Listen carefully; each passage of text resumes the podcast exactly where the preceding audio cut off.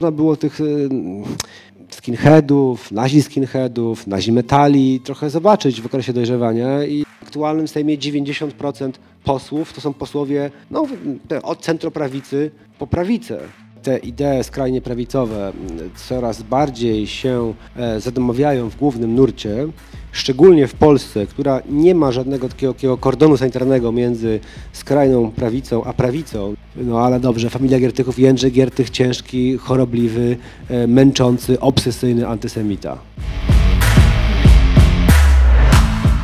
Dzień dobry.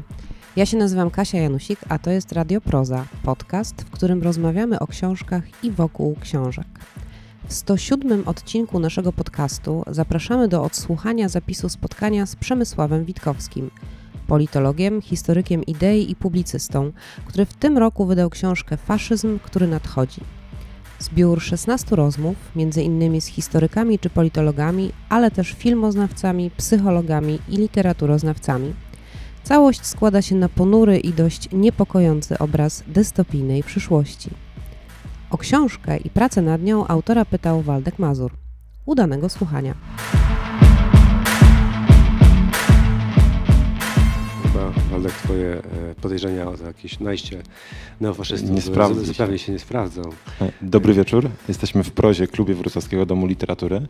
E, dzisiaj odbywa się spotkanie. Naszym gościem jest Przemysław Witkowski, politolog, historyk idei, adiunkt e, w Kolegium Civitas, pochodzący z Wrocławia, mieszkający teraz w Warszawie, e, ale co nas przede wszystkim dzisiaj interesuje, autor tej oto książki Faszyzm, który nadchodzi. Dzień dobry, bardzo mi miło. To jest ten moment, kiedy można przywitać autora w rodzinnym Wrocławiu.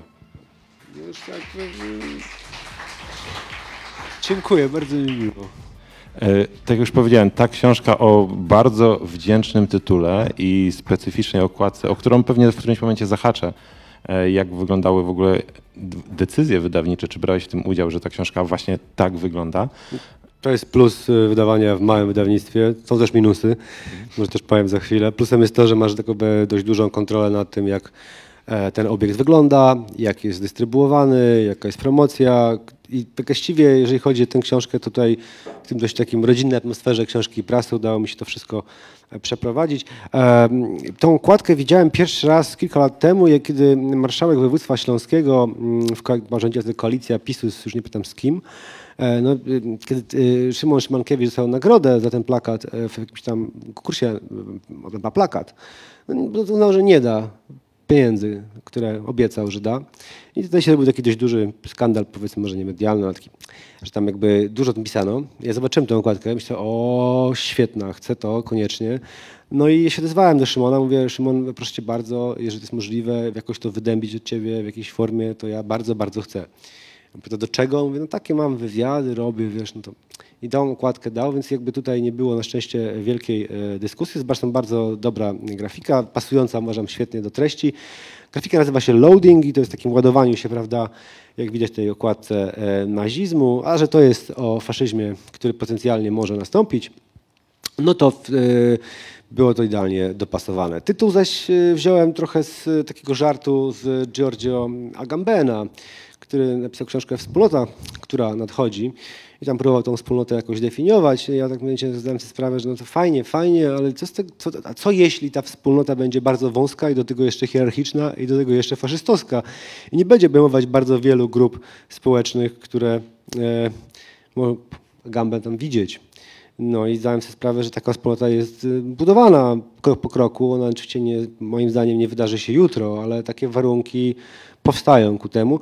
Więc y, i miałem też duży wpływ właśnie na, na, tytuł i na okładkę, no i na to, jak ta książka jest konstruowana. Oczywiście tutaj też dużą pracę włożył Przemek Wielgosz, naczelny polskiej edycji Le Monde Diplomatique, który był takim raczej prawda, postacią wycinającą mi rzeczy, bo ja tam oczywiście chciałem upchać jeszcze więcej, jeszcze więcej, jeszcze więcej. No ale ostatecznie cały blok tekstów, o, znaczy wywiadów o estetyce skrajnie prawicowej wyleciał. Oczywiście ja go tam sobie gdzieś trzymam i nie, nie jest tak, że on już zupełnie mi zniknie. Też jakiś taki powiedzmy zestaw e, zrobię, ale no na razie muszę wylecieć. Więc jakby dość rodzinna i przyjemna atmosfera, bym powiedział, e, panuje w książce i prasie, co niewątpliwie wpływa na komfort pracy e, z nad książką. Ale te zagadnienia dotyczące estetyki towarzyszącej faszyzmowi się pojawiają w tej książce w różnych rozmowach.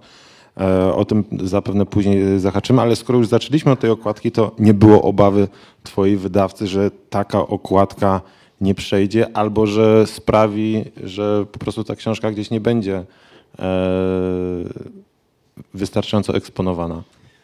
Co, e, Bo wydaje mi się, że tutaj niektórzy mogą nie widzieć, ale to jest swastyka po prostu, która się ładuje. to jest właściwie flaga III Rzeszy, która była, składała się z takiego czerwonego tła, białego, białego koła i czarnej swastyki w środku. Zresztą motyw bardzo częsty e, w neofaszystowskiej czy neonazistowskiej estetyce. Oni bardzo tych trzech kolorów używają.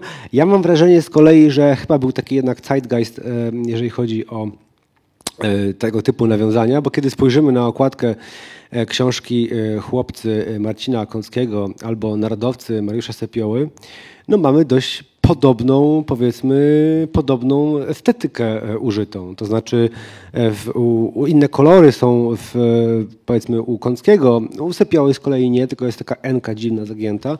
I chyba mam wrażenie, że ten e, jakby widmo faszyzmu krąży nad Europą, parafrazując e, manifest e, komunistyczny, e, no bo ten jakby motyw pełni niezależnie pojawił się w trzech książkach, które jakby tym tematem się zajmowały. Więc w tym sensie nie, nie obawiałem się. Raczej mam wrażenie, że ten jako mocny znak e, robił robotę promocyjną. Ludzie są jednak przestraszeni tym, że e, następuje mm, wzrost e, znaczenia różnych ruchów autorytarnych, prawicowo-populistycznych, e, tak reakcyjnie prawicowych, czy nawet neofaszystowskich. Widzą, że to się dzieje w różnych krajach. No i ktoś jakby mm, oczekują chyba tego, ktoś powie to, że tutaj to coś takiego się dzieje. Zresztą e, to tym może za chwilę, bo to są te rozmowy, które starały się ugryźć to, jak to jest budowane na, w różnych, różnych aspektach, różnych polach. Marcin Kącki, o którym tutaj Przemek wspominał, za tydzień pojawi się tutaj w prozie swoją e, książką Chłopcy, będziemy z nim rozmawiać. Z kolei Przemek Wielgosz, o którym jest mowa, e, o którym była mowa jako naczelny polskiego wydania Le Monde Diplomatique, jest jednym z bohaterów tej książki, z rozmówców, e, z osób, z którymi rozmawiasz. Ale jeszcze kwestie organizacyjne. E, My sobie teraz tutaj będziemy rozmawiać. W drugiej części rozmowy przekażemy Państwu głos. Jest tutaj mikrofon na sali, będzie można zadawać e, Przemkowi pytania.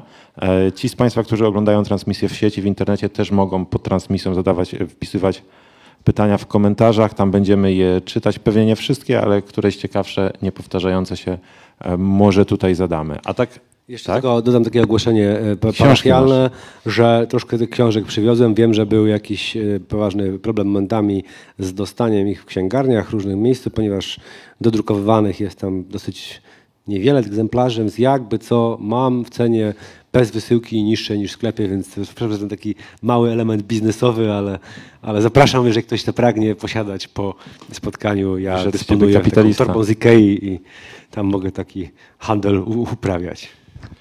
Powiedz, bo to też jest ciekawe. Myślę, od tego w ogóle chciałem e, zacząć dzisiejszą rozmowę. Co sprawia, że e, młody człowiek, e, przynajmniej wtedy, kiedy jeszcze zaczynałeś zabawę ze swoimi zainteresowaniami, kieruje właśnie swoje zainteresowania w stronę faszyzmu, nazizmu, skrajnej prawicy, nacjonalizmu. No cholera, jest masa ciekawszych, sympatyczniejszych rzeczy, na których mógłbyś się skupić także jako naukowiec i publicysta. No i jeszcze do tego nieafirmatywnie bym powiedział, bo to, że tam jeszcze jacyś y, skupiają swoją uwagę i potem próbują o tym coś pisać, coś robić, albo lubią tę ideologię, to może bardziej zrozumiałe. Nie wiem, ja na przykład, moi obydwoje e, dziadkowie od mamy byli e, w obozach e, koncentracyjnych podczas II wojny światowej gdzie mój dziadek prawie umarł z głodu. I mm, to jest jedno, powiedzmy, że nic w duchu, nie, w rodzinie nie było jakiegoś, prawda, specjalnej sympatii dla skrajnej prawicy. Mm, Więc to jest raz. Dwa, że jeżeli mam sobie wyobrazić jakąś ideologię, która mi najbardziej nie pasuje w realizacji, w praktyce, bo tak by dużo jest ideologii, one są różne, ale nie, generalnie Żadna z nich nie jest żadnym rajem. Wszystkie mają jakieś e, kwestie problematyczne, ale jak tak e, sobie wyliczam, e, to te takie ultraprawicowe mają dla mnie e, najwięcej minusów, gdyby zostały zrealizowane w praktyce. Nie odpowiada mi ustrój hierarchiczny. Nie odpowiada mi konstrukcja e, narodu czy, czy obywatelstwa w kontrze do, do jakiegoś wroga. Nie uważam, że tak to powinno wyglądać w takim sz- szmitowskim wydaniu. E, Ja mam dosyć e, sympatyczne i normalne stosunki z osobami z różnych e, mniejszości, czy to etnicznych, religijnych, płciowych i tożsamościowych i nie wyobrażam sobie, dlaczego ktoś miałby je stawiać jakoś niżej w hierarchii bytów, tym bardziej na, po- na podstawie już tak absurdalnych rzeczy jak, jak pochodzenie etniczne czy kolor skóry. No, nigdy nie wydawało mi się to sensowne. Nie uważam też, że kobiety i mężczyźni mają jakieś niezwykle biologicznie przypisane role. Kultur jest bardzo wiele, no wystarczy e, lektura wielkiego e, polskiego antropologa Malinowskiego, żeby zobaczyć nawet na sąsiednich wyspach e, Trio Brianda czy Andamanów można sobie prawda, zobaczyć zupełnie inne modele i próba takiego siłowego instalowania jednego właściwego modelu jest dla mnie okropna, w sensie do, i, i, i nie, okropna, zupełnie nieadekwatna do takiej płynnego życia, w którym jakby które tak, tak, takie widzę. E, Nie przepadam za ideą militaryzmu ani takich karnych szeregów ujednoliconych pewnych e, schematach męskości na przykład. Nie, uważam, że mężczyzna to jest taki, taki, taki. Mężczyzn jest całe spektrum bardzo różnych i nie wydaje mi się, żeby też ich e, głównym e, celem i życiem, celem życia powinno być mordowanie innych mężczyzn w okopach. No i tak można by mnożyć. No przede wszystkim mówię, no, najbardziej nie pasowała mi ta ideologia. Uważam, że ona była groźna historycznie, że w wielu momentach no, dokonywała rzeczy najbardziej obrzydliwych, to znaczy no, doprowadzania człowieka do roli przedmiotu, e, do wyzyskania go, a potem zamordowania i jeszcze nawet często użycia jego elementów ciała do czegoś.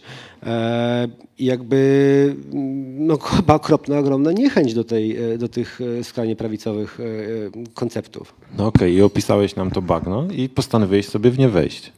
No, ja nigdy w nie chyba nie wszedłem. Ja po prostu interesowałem się tym, że, Wrocław trochę miał taką opinię miasta niezwykle z dużym problemem e, związanym ze skrajną prawicą. Ja pamiętam doskonale lata 90. E, no tyle może pewnie wyglądam, że pan pamięta lata 90.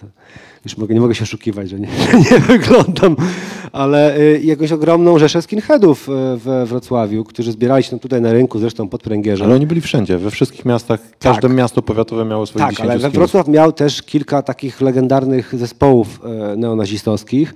E, takich jak na przykład pierwszy taki zespół chyba najbardziej znany Konkwista 88, czy taki narodowo-radykalny, czy nacjonalistyczny zespół e, Legion, e, które oba były tam Tomasza Kostyły. No i te zespoły jakby nadawały ton. Tutaj też powstał aryjski front przetrwania wokół Konkwisty 88 i z tego co szacowano wtedy, no tak powiedzmy, że można było nawet powiedzieć o 800 skinheadach neonazistach we Wrocławiu. To było bardzo dużo. Oni gonili moich kolegów, atakowali ich, wyzywali, bili. Miałem też takiego mm, skinheada na dzielnicy, nazywał się Jacek. E, mm, już podaruję mu jego nazwisko, bo z tego, co go jeszcze widziałem parę lat temu, dalej jest aktywnym uczestnikiem ruchu neonazistowskiego, ponieważ widziałem go właśnie na demonstracji w otoczeniu kolegów z Krew Honor. Wydaje mi się, że dalej się z nimi koleguje. Jacek mieszkał na mojej e, dzielnicy e, i nas właśnie e, dręczył w ten sposób wyzwiskami, z kolegami przyjeżdżając, goniąc jakichś tam skate'ów.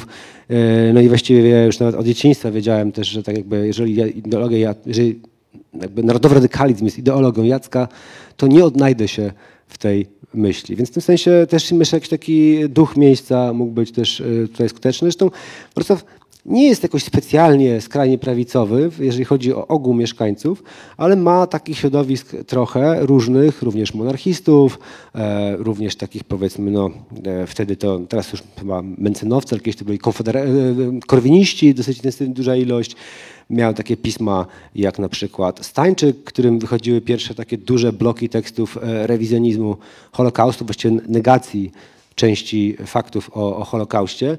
E, No i mam wrażenie, że to też e, budziło dosyć mój wyraźny sprzeciw. Tu też powstają, powstawało w okolicy, mamy kilka zespołów narodowo-socjalistycznego black metalu, takich, które nawet występują, występowały na największym festiwalu NSBM w Kijowie na Asgard Raju.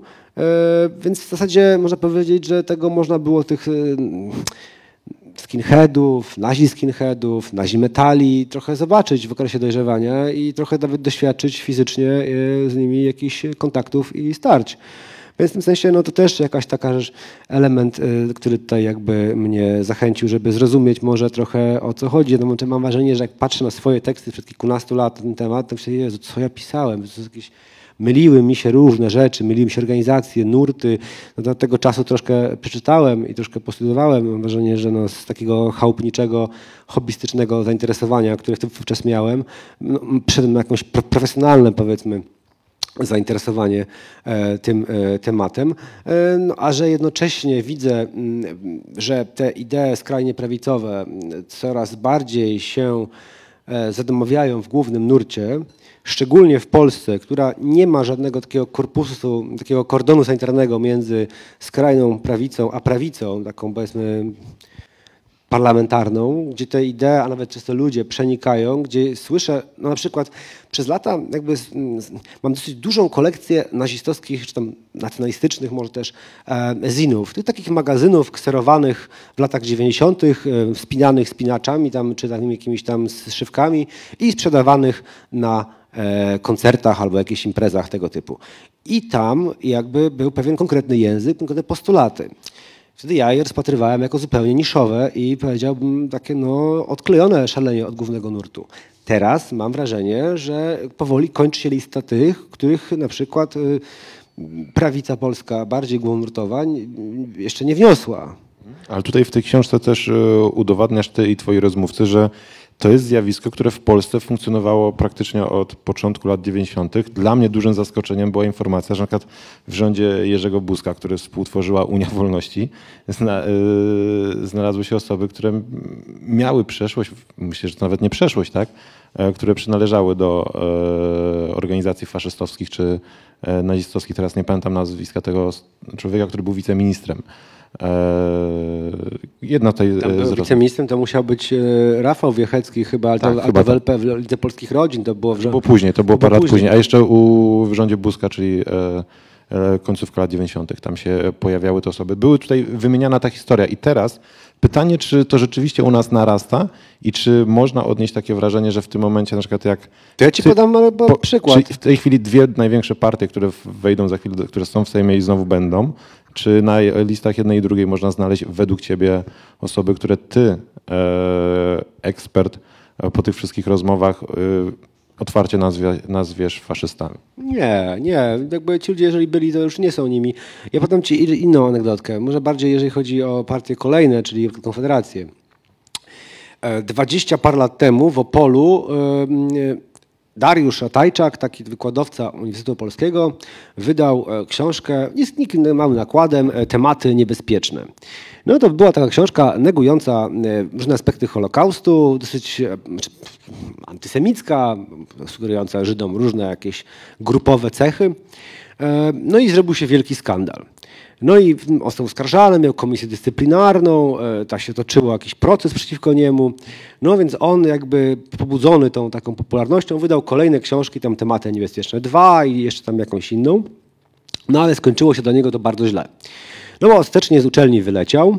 E, No ludzie przestali mu za bardzo rękę podawać na ulicy. E, No rozpił się e, niezwykle, żona go zostawiła, a następnie ojciec wyrzucił go z mieszkania jako ciężkiego pijaka.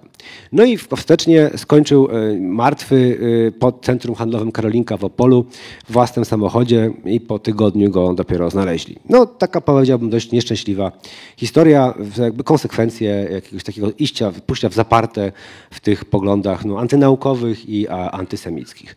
No ale mija 20 powiedzmy lat od tego wydarzenia mniej więcej i na, w Częstochowie na pierwszym miejscu listy Konfederacji jest pan Tomasz Grzegorz Stala, e, który ma, prowadzi wydawnictwo, e, napisane jest Trzy Dom, to będzie Freedom albo Tridom. E, No i tam te książki e, Ratajczaka e, normalnie wydaje w ładnych nowych okładkach. Wydaje też przedwojennego, tak jak powiedziałem, już nawet nie antysemita, ale żydożercę, powiedziałem, księdza Trzeciaka. Wydaje powieść Andrew McDonalda, Dzienniki Turnera, która jest taką powieścią o takiej neonazistowskiej rewolucji w USA. I jeszcze inne pozycje atakujące mniejszości seksualne, no czy po prostu wprost antysemickie. No i jest jedynką w partii, która ma około 10% poparcia i która najpewniej, jeżeli tyle poparcia utrzyma, no szczęśliwie trochę spada, no, tego Tomasza stale wprowadzi do parlamentu. I będziemy mieli czego, który i o ile 25 lat temu można było wylecieć z pracy i spotkać się ze społeczną infamią oraz właściwie przegrać życie, opowiadając tego typu e, agresywne, nienawistne i no, po prostu kłamliwe rzeczy, tak teraz można e, prawie że trafić do parlamentu. No, zobaczymy. No ale to pokazuje, gdzie żeśmy dotarli. Jeżeli temat em, tej Brygady Świętokrzyskiej e, wtedy pojawiał się w tych nacjonalistycznych zinach, a teraz premier składa kwiaty na grobach kolaborantów hitlerowskich, no to też pokazuje, gdzie, gdzie żeśmy dotarli. Ja mam też wrażenie, że tak tezy, które w kampanii wyborczej wygłasza partia rządząca, no są tezami o, o Zachodzie, o jego dekadencji, e, jego e, zalaniu przez e, muzułmanów, o przestępczości, które tam kwitnie, ta słynne Szwecji już nie ma, w takim jak podawane zawsze przez korwinistów. em, No to, to jest też coś, co przeniknęło wprost z tych, powiedziałbym, takich aparatów ideologicznych, które w postaci małych stowarzyszeń, w postaci pism, w postaci portali, pojedynczych nawet publicystów. Takim pasem transmisyjnym zostało przeniesione do centrum przez takich ludzi jak na przykład, nie wiem, Cejrowski, przez takich e, ludzi jak Ziemkiewicz i trafiło zupełnie, na, może nie na salony, bo to nie jest do końca salony, ale na te takie alternatywne salony prawicowe.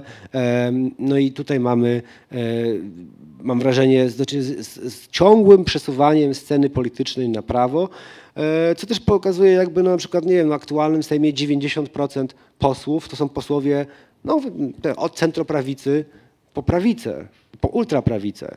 Jakby, jakby te poglądy, które głosi aktualnie Platforma Obywatelska, to są poglądy centroprawicowe, to nie są jakieś lewicowe, to nie są nawet jakieś ultraliberalne. No, teraz w tej, kampanii przedstawili nieco więcej tego typu, powiedzmy, liberalnych bardziej postulatów. Ale jeżeli chodzi o ogół sceny politycznej w Polsce, to ona jest niezwykle przesunięta na prawo, przez co rzeczy, które w innych krajach się absolutnie nie zmieściłyby w głównym nurcie, tu się mieszczą. Ostatnio rozmawiałem z dziennikarzem e, Libration, który pytał właśnie o Konfederację i chciał dużo się dowiedzieć, to jak ja mówiłem, to on był jakiś no, porażony faktem, że to no nie mógł uwierzyć, że, ta, że na przykład nie wiem, Grzegorz Braun opowiada wprost, że jest za zwolennikiem batorzenia homoseksualistów.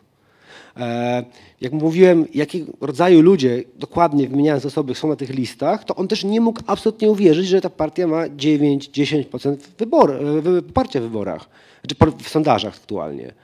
Więc w tym sensie oni mają skrajną prawicę, tylko ona najczęściej jest jednak dużo mniejsza, a na pewno ich w ich krajach najczęściej nie rządzą jednak taka, prawicowi populiści tak zwani. Francja oczywiście ma e, to zgromadzenie, to Zgromadzenie Narodowe Marine Le Pen, to dawny Front Narodowy, ale on nigdzie nie rządzi. To jest tam jakieś 30%, tak? ale reszta jakoś udaje się ich przyblokować. Niemcy oczywiście mają alternatywę dla Niemiec, ale nikt sobie nie wyobraża realnie, że w Niemczech rządzi alternatywa dla Niemiec.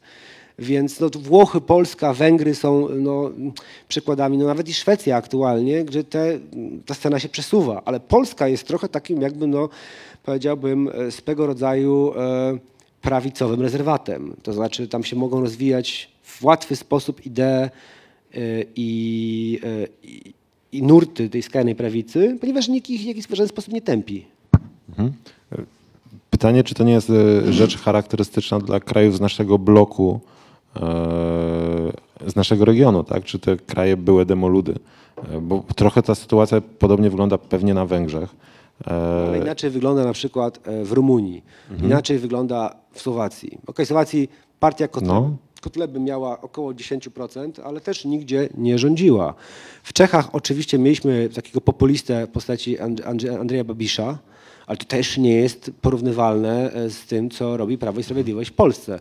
Więc ja bym nie chciał tak robić trochę z tego, że a, ta wschodnia Europa czy środkowa, to oni demokracji nie znają, dzikie pola, co oni tam wiedzą. No nie, nie, to nie jest do końca tak. To jest też bardzo dużo różnych aparatów ideologicznych. Tak pozwalam sobie ten taki termin aparat ideologiczny. Ja wiem, że może on być mało jasny, to ja może go dojaśnię. No w koncepcjach takiego francuskiego filozofa e, e, Luisa Althusera. E, jakby ideologia, tak upraszczając, przenosi się nie po prostu, że ja sobie opowiadam tak o, tylko istnieją pewne no, aparaty, które tą e, ideologię produkują i rozpowszechniają. Do tych aparatów on tam zalicza e, gazety, stowarzyszenia, fundacje, instytucje państwowe, e, no najróżniejsze, nawet intelektualistów pojedynczych czy publicystów. Oni produkują jaką opowieść o świecie. Ideologia to jest taka obraz świata. No, mamy taki chaos rzeczy, no, coś tu jakby jakieś, no, jakaś przyroda, zjawiska, jakiś tam handel, okej, wszystko to wszystko musi być ubrane w jakąś taką siatkę całościowego opisu politycznego. To znaczy, e, jaki jest cel działania państwa, jaki jest cel działania człowieka w tym państwie, komu służą instytucje, jak są kontrolowane. To wszystko jest jakoś tam poukładane w tej ideologii, zgodnie z tym, jak e, powiedzmy mm, ta ideologia widzi człowieka. No na przykład, dajmy na to, liberalizm będzie widział człowieka jako racjonalnego, ale egoistycznego, ale skłonnego do, do, do, porozumienia się w imię zysku. A na przykład em, skrajna prawica będzie widzieć człowieka jako em, tkwiącego w tradycji, e, która go że kształtuje do tego stopnia, że on z tej tradycji wyrwać się nie może. I tak dalej, i tak dalej, i tak dalej.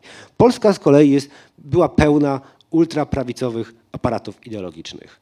I czy to jest mowa o e, różnego rodzaju pismach i gazetach, czy tu jest mowa o e, no niestety sporej części Kościoła katolickiego, który no, w Polsce jest bardzo konserwatywny i bardzo sympatyzuje z, z prawicowymi nurtami mimo wszystko.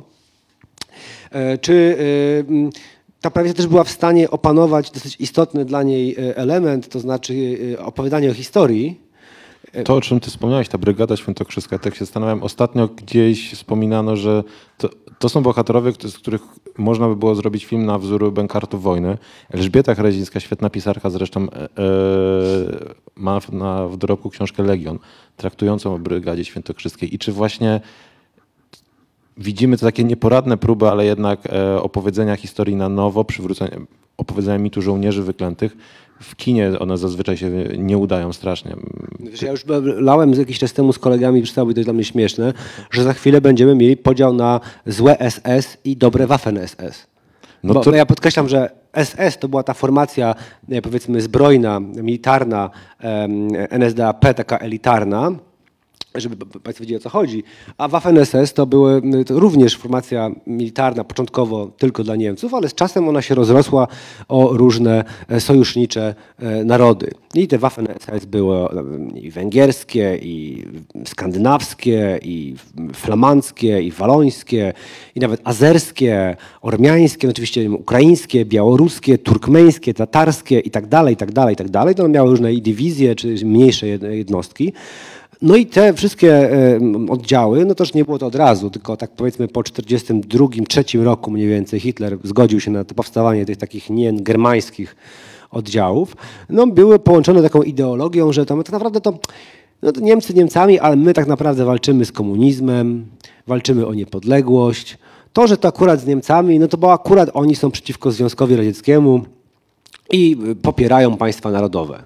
I my walczymy o nie, no to taki przymus trochę, że walczymy z nimi, no to nie chodzi o miłość tej tam ideologii nazistowskiej, tylko po prostu jakby, no i właściwie co tu się właściwie, jakby, co to znaczy? Znaczy, że jakby skrajna prawica czy neofaszyści w wielu krajach, na przykład na Węgrzech, od y, myślę, że już pewnie 30 lat próbują te oddziały węgierskie absolutnie wybielić i mówić, że to naprawdę chodziło tylko o to, żeby e, odzyskać e, część terenów, które były oczywiście e, zamieszkane przez Węgrów, no i przeciwstawić się rewolucji komunistycznej, pamiętając o zbrodniach rewolucji węgierskiej z 1919 roku. No i realnie taki właśnie podział coraz bardziej się pokazuje. Znaczy, no, SS to rzeczywiście zbrodniarze, neopoganie, e, szaleńcy zupełnie germańscy, opanowani ideą germańskiej wyższości, no ale to Waffen-SS, ci kolaboranci, no też nie róbmy z tego takiego, bo to przecież nie o to chodziło. No ja takie tego typu e, zabiegi widzę, nie tylko są w Polsce, bo bardziej też nawet w krajach, w których realnie to Waffen-SS było, bo w Polsce e, nie było nic, e, znaczy nie było, było niewiele formacji kolaboranckich. No to na końcu wojny ta brygada świętokrzyska, pamiętamy no, wyjątkową porażkę e, idei Goralen Folk, gdzie nie bardzo się udało zebrać Legion Góralski, to tam wstecznie chyba kilkanaście osób z tych 300, które się tam zgłosiły, w ogóle gdzieś tam było przeszkolonych do jakichś działań zbrojnych. Więc no, po prostu nie było tego, a mimo to akurat tą Brygadę Świętokrzyską w imię antykomunizmu się e, opiewa. No bo ona uciekała, co by nie było przed e, Armią Czerwoną. E, pod skrzydłami hitlerowców. Okej, tutaj ta książka też, żeby Państwu wyjaśnić, to jest 16 rozmów. 16 rozmów ułożone w trzy rozdziały. Rozdział idea, rozdział wróg, bardzo myślę, że tutaj istotny i rozdział droga tematycznie. I zatrzymamy się na chwilę przy tej pierwszej idei, bo tutaj się dzieje rzecz, która w sumie otworzyła mi e, dość mocno oczy, gdzie my o faszyzmie mówimy dużo. Czasami można mieć wrażenie, że to ten termin faszyzm jest w jakiś sposób nadużywany. W mediach gdzieś się mówi o faszyzmie. Pamiętam demonstracje niedawne e, przeciwko jakimś zmianom e, wprowadzanym przez rząd Prawa i Sprawiedliwości. Były tam jakieś grupy kibolskie i starsze panie, które krzyczały na nich naziści, naziści. Ja tak się zastanawiałem, czy to jednak e, nie jest przesada, tak? To pewnie byli nacjonaliści, możliwe, że to byli faszyści, ale naziści to już wydawało mi się grubo. I ty tutaj, wy tutaj e, w tej książce ze swoimi pierwszymi rozmówcami e, zwracacie uwagę na jedną rzecz, na to mianowicie, że my tak naprawdę opowiadamy ten faszyzm, krytykujemy ten faszyzm, ale my faszyzmu nie czytamy. Ten faszyzm, o którym my opowiadamy, jest zapożyczony Ja przez... Wiesz jak to jest, bo mi do mnie przychodzą ludzie mówią Przemek, jak ty możesz to czytać? Jak ty możesz to czytać? Przecież to jest obrzydliwe. No to ja sobie myślę, no wow, no to, no to skąd mam wiedzieć, co ci ludzie myślą? Bo jest to trochę między się robi z tego jaka anegdota jak z Ryszardem Benderem swego Ale czasu. wiesz, dzięki Fantorem- temu my o tym faszyzmie możemy mówić z taką pogardą, z poczuciem wyższości, totalnie chyba zapominając, że ten faszyzm ma moc przyciągania i to, że ci ta konfederacja i w okolice mają 10%, to nie bierze się z niczego, tak? Ja Tam są przypominam, że Konfederacja nie jest partią faszystowską, nie jest faszystowską, ale tam gdzieś jakieś- prawicową. Żeby nie było, że zaraz mnie jakiś tu konfederata w trybie wyborczym będzie pozywał. No, tam są ludzie, którzy mają taką przeszłość, ale Ale nie, piję do tego, o czym ty mówiłeś, że się mówimy, że my jesteśmy bardzo przesunięci na prawo. To, że jest konfederacja w mainstreamie, jest spowodowane tym, że y, ten faszyzm też jest u nas tak jakoś inaczej Ja, ja postrzegany. bym powiedział tak, że w ogóle w Polsce są duże problemy definicyjne. Pojawiają się takie, mm, powiedziałbym, de- demoniczne idee, których nikt za bardzo nie rozumie, ale ich często od nas wyużywa. Pamiętam demonstrację, która odbywała się tu na rynku, po drugiej stronie tam bliżej Fredry i była taka demonstracja, powiedzmy, propisowska, żebym tak w skrócie um- mówiąc, i antypisowska. No i obie strony krzyczyły komuniści, komuniści. No żadna ze stron nie była komunistami, bo ani pisowcy nie są komunistami, ani e, czy tam KOD, czy Platforma komunistami tym bardziej nie jest. Ale obie strony się oskarżały, okładając się tym hasłem, które absolutnie nic nie znaczyło. E, Z faszystami jest trochę podobnie. No, nawet mnie to trochę cieszy, bo myślę sobie, no ciągle jeszcze e, faszyzm jest wyzwiskiem i na policję się krzyczy gestapo, e, dużo częściej niż ZOMO, jak kogoś tam bije według tłumu niepoprawnie i niewłaściwie, że go nie, nie stosuje przemoc w sposób okropny jakiś, więc ciągle jednak jest ciągle bardziej gestapo się krzyczy niż cokolwiek innego.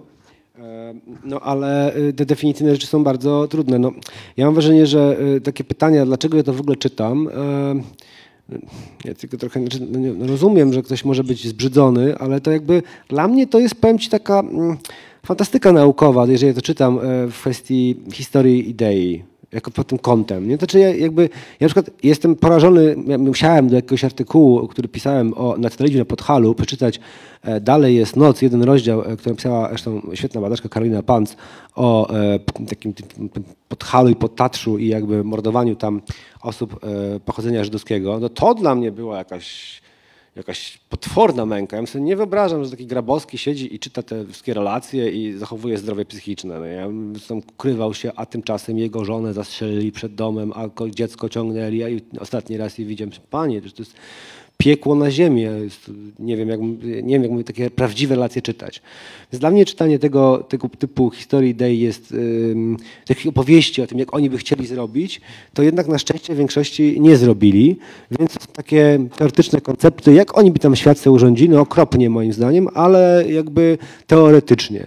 E, Więc y, uważam, że to jest niezwykle, e, niezwykle konieczne.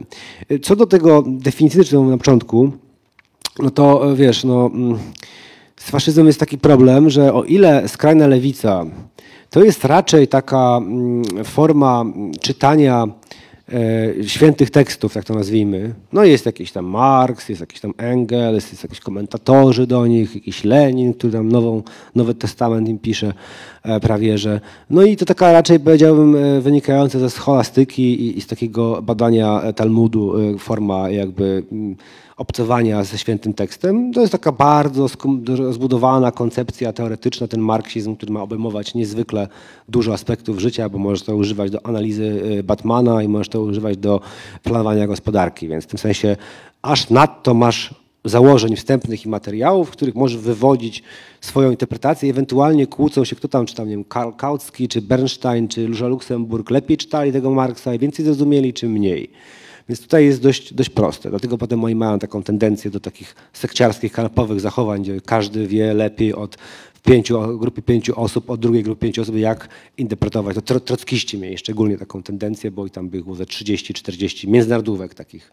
No to, to dość komiczne, bo to Ale znaczy, wiesz, za tym też idzie taki trochę podziw, trochę szacunek, bo za tym się kryją jakieś takie teorie, kryją się myśli, które nawet jeżeli się z nimi nie zgadzamy, to chcemy z nimi dyskutować. Ja mam tam na myśli Ja wiem, takie że ktoś chce czytać Polsce z jakąkolwiek myślą marksistowską, mi się wydaje, że to jest taki cep, którym się okłada, że lewactwo, komuna, No kołyma, tak, ale z Akademii to nie zniknęło, tak? Nie, Marksi... Ja uważam, że jeżeli chodzi o popularność jakby polityczną, to tak niszowe grupki na uniwersytetach. Ale nie są cały czas y, wykluczani w ten sposób, że to nie, nie trafia na jakieś tam zaka- listy zakazanych ksiąg. No jak na E, razie jest tak. w ustawie, zmiana ustawy od października, że e, głoszenie ustroju komunistycznego jest zakazane. Okej, i- idzie, idzie zmiana, ale to trochę wygląda inaczej. W przypadku faszyzmu e, w ogóle nie było akceptacji do tego, żeby ktoś w ramach, żeby po prostu czytano te teksty i zastanawiano się, skąd to, co wy tutaj wyłapujecie w tej książce, dlaczego tak dużo partii ma w swoich e, organizacji faszystowskich, ma w swoich nazwach e, odrodzenie. I No to tak jakby to bardzo taka koncepcja Rogera Griffina, profesora e, z Oxford Brooks Co- College w, no, w Oxfordzie, który y, próbował taką właśnie ogólną definicję wytworzyć i ona zawsze była takim e, nacjonalistycznym ruchem masowym e, o charakterze palingenetycznym, czyli o, odrodzenia narodowego, tego jakby, ale to jest wydaje mi się bardzo taka definicja, która pozwala niezwykle dużo tam zmieścić, a ja tu trochę się nie bawię w politologię albo nawet filozofię polityczną, bo mam wrażenie, że to by była bezpłodna dyskusja. Ja próbuję raczej znaleźć takie chmury, chmury pewnych poglądów, które razem nakładając się na siebie w niektórych miejscach wytwarzają bardziej w tym kierunku, bardziej w tym kierunku ruch polityczny, który bym charakteryzował jako faszystowski. Ja wiem, że to jest może jeszcze niejasne, może jak ktoś miał pytanie, to wyjaśnię, co mi chodzi, ale e, chodziło mi o to, że mm, jeżeli mamy skrajną prawicę i w ogóle, e, mm, czy, czy, czy, czy, a już faszyzm tym bardziej, skrajna prawica w ogóle jest bardzo zanurzona w jakąś taką metafizykę, w tym sensie, że o ile prawda, marksizm próbował na przykład być bardzo racjonalny, bardzo tam przyczynowo-skutkowy, bardzo materialistyczny taki, tak, skrajna prawica jest raczej e, inaczej. Ona bardziej eksploruje rejestry metafizyczne, religijne albo e, mitu, symbolu, tradycji, e, pewnego stanu natury, którego próbują jakby mm, uznawać za obiektywnie istniejący. Moim zdaniem to jest zupełnie jakby, no, no nie da się tego zrobić, prawda? No ale to jest esencja. No, czy mówimy bardziej takiej skrajnej prawicy w kierunku e, generała Franco czy Salazara, e, takiej bardziej ultrakonserwatywnej, mniej rewolucyjnej, czy mówimy o takiej skrajnej prawicy takiej bardziej rewolucyjnej, nazistowskiej, no to jedna i druga była e, niezwykle zanurzona w historię, tradycję, e, w to swoje wyobrażenie o tej historii, wyobrażenie tej tradycji i tej esencji narodowej. To znaczy uważali, że no, od, na przykład, że jeżeli taki, no, no nie wiem, Grzegorz Braun w Polsce, który dla mnie jest żywcem wyjęty z jakiegoś takich właśnie salazarowsko-frankistowsko pinoczetowskich e, klimatów, będzie mówił, że to odrodzenie narodowe nastąpi, kiedy powrócimy do e, prawdziwej wiary e, przedsoborowej, do, podporządkujemy całe prawo cywilne, właśnie je zniesiemy najlepiej, żeby to było identyczne jak prawo kościelne czy tam religijne w interpretacji takiej no, bardzo tradycjonalistycznego katolicyzmu, to wtedy nastąpi to odrodzenie Polski i Polaków, ponieważ to jest tak splecione z kulturą polską, że tego nie da się rozdzielić. Z kolei no, neopoganie, czy tam integralni tradycjonaliści będą mówić, że dopiero cofnięcie się do tych pogańskich, prawda, e, elementów da prawdziwe mm, powrót duszy wojownika. No, bo z kolei oni uważają, że no, ten Jezus to nie dość, że Żyd, to jeszcze jakiś taki, powiedziałbym, mało agresywny, e, że tutaj jakby to odwołanie się do tych aryjskich czy praindoeuropejskich korzeni da prawdziwe, prawdziwą siłę wojownika, agresywnego zdobywcy, którego oni chcą pielęgnować mężczyźnie i Polaku. Więc oczywiście tych koncepcji, jak oni tam chcą to zrealizować, są bardzo różne, przez to no, są problemy definicyjne. No, jak tu zmieścić nagle generała Franco, ultrakatolika wojskowego z takiej szlacheckiej rodziny, otoczonego wiankiem różnych takich właśnie e, arystokratów e, pragnących przywrócić chwałę monarchii, e, em, z takim na przykład, dajmy na to, e, ekssocjalistą e, Mussolinim, e, czy e, Himmlerem, który jest tu z kolei jakimś Reichsführerem SS, ultra neopoganinem, okultystą, zupełnie grzesznikiem według tych katolickich czy tam ultrakatolickich prawda, e, pomysłów. Więc tutaj jest ten problem. Ale ja bym powiedział, że tu się da pewne, pewne elementy, te chmury wskazać, a potem na ich przecięciu można szukać ruchów, które w tych zgęstnieniach, które są na przecięciu tych chmur, które jakoś realizują tą podstawową e, ideę powrotu do wspaniałej przeszłości, E, bo to jest jakby jeden z głównych celów skrajnej prawicy. Tylko w innym miejscu tą przeszłość lokują. Monarchiści będą mówić przed rewolucją francuską. E, no, a niektórzy nawet przed reformacją, bo to, to wielka herezja. E, no a powiedzmy naziści, tacy stricte będą mówić, że to już w ogóle właśnie jest to praaryjska przeszłość dumnych zdobywców Europy jakieś 3,5 tysiąca lat temu. Mhm. Idea tych ruchów to jedna, ale one też potrzebują paliwa i tym paliwem jest wróg, różnie definiowany. E, zatrzymajmy się przy Polsce i kim dla polskich faszystów, dla ruchów faszystowskich w Polsce, e, kto jest tym wrogiem? To jest wróg bardziej wewnętrzny, e, czy to jest taki, mogłoby się prosto wydawać, wróg zewnętrzny, którego co jakiś czas łatwo zdefiniować, bo gdzieś tam próbuje przekroczyć granicę? No to mm, po pierwsze tak, zacznę tylko od jednej rzeczy.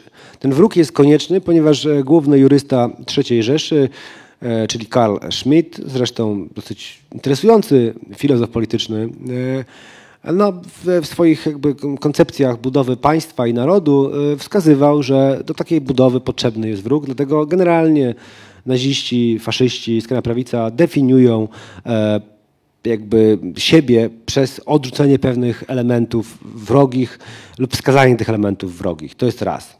Druga sprawa wewnętrzna i zewnętrzna. Ja bym powiedział e, tak, why not both? Bo tu jest dość ciekawa rozmowa z Jankiem Borowiczem z IKAP-u, który jest jednocześnie kulturoznawcą i e, psychoanalitykiem i psychoterapeutą i e, dosyć ciekawie moim zdaniem tłumaczy to, jak postrzega faszysta zagrożenia.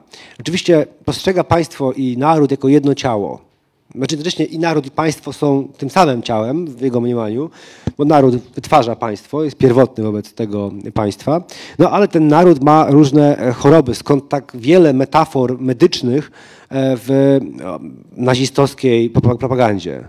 Żydzi roznoszący tyfus, to jest e, taka klasyczna ikona powiedzmy tego, jak naziści przedstawiali. To nie jest przypadek, tam bardzo wiele jest takich medycznych określeń, trzeba wyciąć, coś, trzeba coś usunąć, amputować, e, wyleczyć to ciało państwa czy ciało narodu jednocześnie.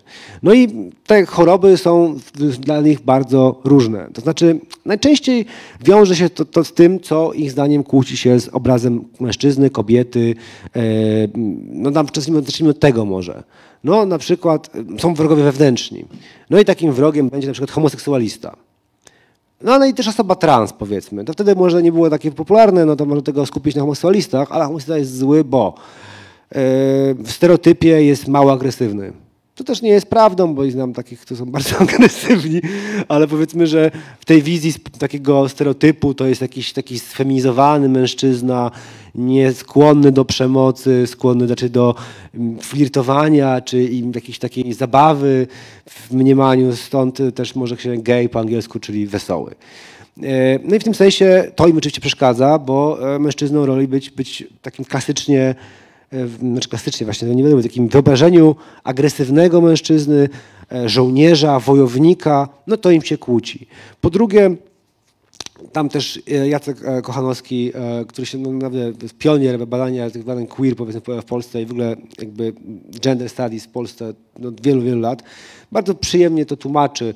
E, No też istnieje pewna e, hierarchiczna mm, jakby mm, ustawienie ludzi hierarchiczne w tej partii nazistowskiej czy w państwie nazistowskim, no i wszelkie poziome sojusze, a taki romans męsko-męski byłby jakimś problematycznym tutaj nawet chyba, e, to chyba jest nawet cytat Adolfa Hitlera mówił, że on to nie może zatrudnić homoseksualistów i popierać, ponieważ no, gdybym miał ładną kochankę, ładną sekretarkę, to chciałbym, żeby była moja kochanką i bym bardziej dbał o interesy jej i, sie, i siebie niż o interesy partii. No w tym sensie to też jest e, dla nazistów problematyczne. Ale przede wszystkim, tak jak tłumaczy Janek Borowicz, chodzi o to, że mężczyzna może się połączyć z innym mężczyzną tylko i wyłącznie w akcie wspólnego umierania. W tym sensie, że jako żołnierz. To jest może taki może też prosty element, taki powiedziałbym e, patologiczny trochę, no ale po prostu no, przy całej jakby najczęściej nie morduje się kobiet i dzieci. Dzieci, ponieważ są małe i słabe i budzą jakąś taką litość, najczęściej, mam nadzieję. E, A kobiet też trochę dlatego, że e, używa się ich jako obiektu seksualnego lub po prostu się gwałci na wojnie e, w takich warunkach. I one są używane jako obiekty, więc w sensie nie są równe do tego, ale jednocześnie nie zabija się ich. Znaczy, zabija się oczywiście, no hitlerowcy pokazali, że zabija się, no ale powiedzmy, że generalnie jest tego mniej niż mężczyzn. No pokazała na przykład Srebrenica. Mieliśmy tam selekcję kobiety, dzieci, mężczyźni i mężczyźni zabici e, przez e, żołnierzy generała Krysticia. E, No i jakby, kiedy mężczyzna postrzegałby innego mężczyznę jako potencjalny obiekt seksualny, no miałby mniejszą tendencję do zamordowania go. Więc to też jest kolejny z elementów. Jeżeli chodzi o, no i też właśnie takie dosyć mm, typowe role, bo zobaczmy sobie e, na mm, rolę kobiet w, nazizmie. To bardzo dobrze oddaje Klaus Teweleit w takiej e, książce Męskie fantazje, wielkiej, obszernej cegle, myślę, że to ma z 900 stron. E, Jest taka analiza m, pamiętników i powieści związanych z e, ruchem Freikorpsów. To były te ruchy po I wojnie światowej w Niemczech, które e, jakby walczyły z rewolucjami w Bawarii, w Berlinie z rewolucją Spartakusa. To byli byli żołnierze, e, często takie bojówki powiedzmy e, partii skrajnie prawicowych. No i w, e, pisali oczywiście pamiętniki, pisali też powieści i tam opisywali pewne no, swoje znaczy fantazje albo historie, które przeżyli, czy też jakoś tam ubrali w beletrystykę i tam właśnie tam jest taki dosyć wyraźnie podział ról męsko-żeńskich, że kobieta tam albo była matką, która opiekuje się tym rannym, czy tam jakby żołnierzem, albo żoną, albo przyszłą żoną, e, albo była, jeżeli wtedy była najczęściej no, taka powiedziałbym w takim duchu konserwatywna jednak e, i, i zachowawcza i wspierająca tylko tego mężczyznę, no ale jeżeli była w jakiś sposób seksualnie niezależna, nie miała partnera, miała wielu partnerów, no to była najczęściej demoniczną komunistką, e, która wywracała cały porządek niemiecki e, do gór nogami. Więc e, nawet, okej, do pewnego momentu Niemcy nazistowskie zachęcały kobiety do aktywności, ale bez przesady, ponieważ koniec końców takim symbolicznym miejscem dla nazizmu niemieckiego były Lebensborny, czyli te takie hodowle idealnych Aryjczyków. To znaczy kobiety to było, to było połączenie jednocześnie dosyć wyzwolonej koncepcji, zaraz ją wytłumaczę, z koncepcją dość konserwatywną. To znaczy, nie wiem, czy wiecie, co to były Le-. To były takie em, rodzaje sanatoriów dla em, żołnierzy em, niemieckich, głównie tych, którzy mieli jakieś tam takie aryjskie najbardziej cechy fizyczne. W tych sanatoriach, gdzie oni udawali się na jakiś czas z frontu, były kobiety i te kobiety uprawiały z nimi seks. Zostały, dążyli do zapłodnienia. No i potem miały powstać takie właśnie, zachować dla kolejnych pokoleń e, wspaniałe, tam już genów chyba nie znano, ale wspaniałe tam cechy, prawda, e, fenotypu e, Aryjczyka i e, to były takie, takie hodowle Aryjczyków. Tak to. Jeden na przykład e, jest taki pałac niedaleko Wrocławia w Mokszanowie chyba to się nazywa, taki duży, e, dosyć e, powiedziałbym no chyba neogotycki pałac, aktualnie opuszczony, tam właśnie był jeden z e, Lebensbornów. Więc tu mamy takie połączenie. Jednocześnie dość wyluzowany jednak stosunek, no bo to nie jest takie dawne konserwatywne małżeństwo, gdzie prawda, para połączona często aranżowana przez rodziców jakoś No nie, no widzą się raz na tam tydzień, powiedzmy, się widzą, a potem on wyjeżdża i może już zginąć na froncie.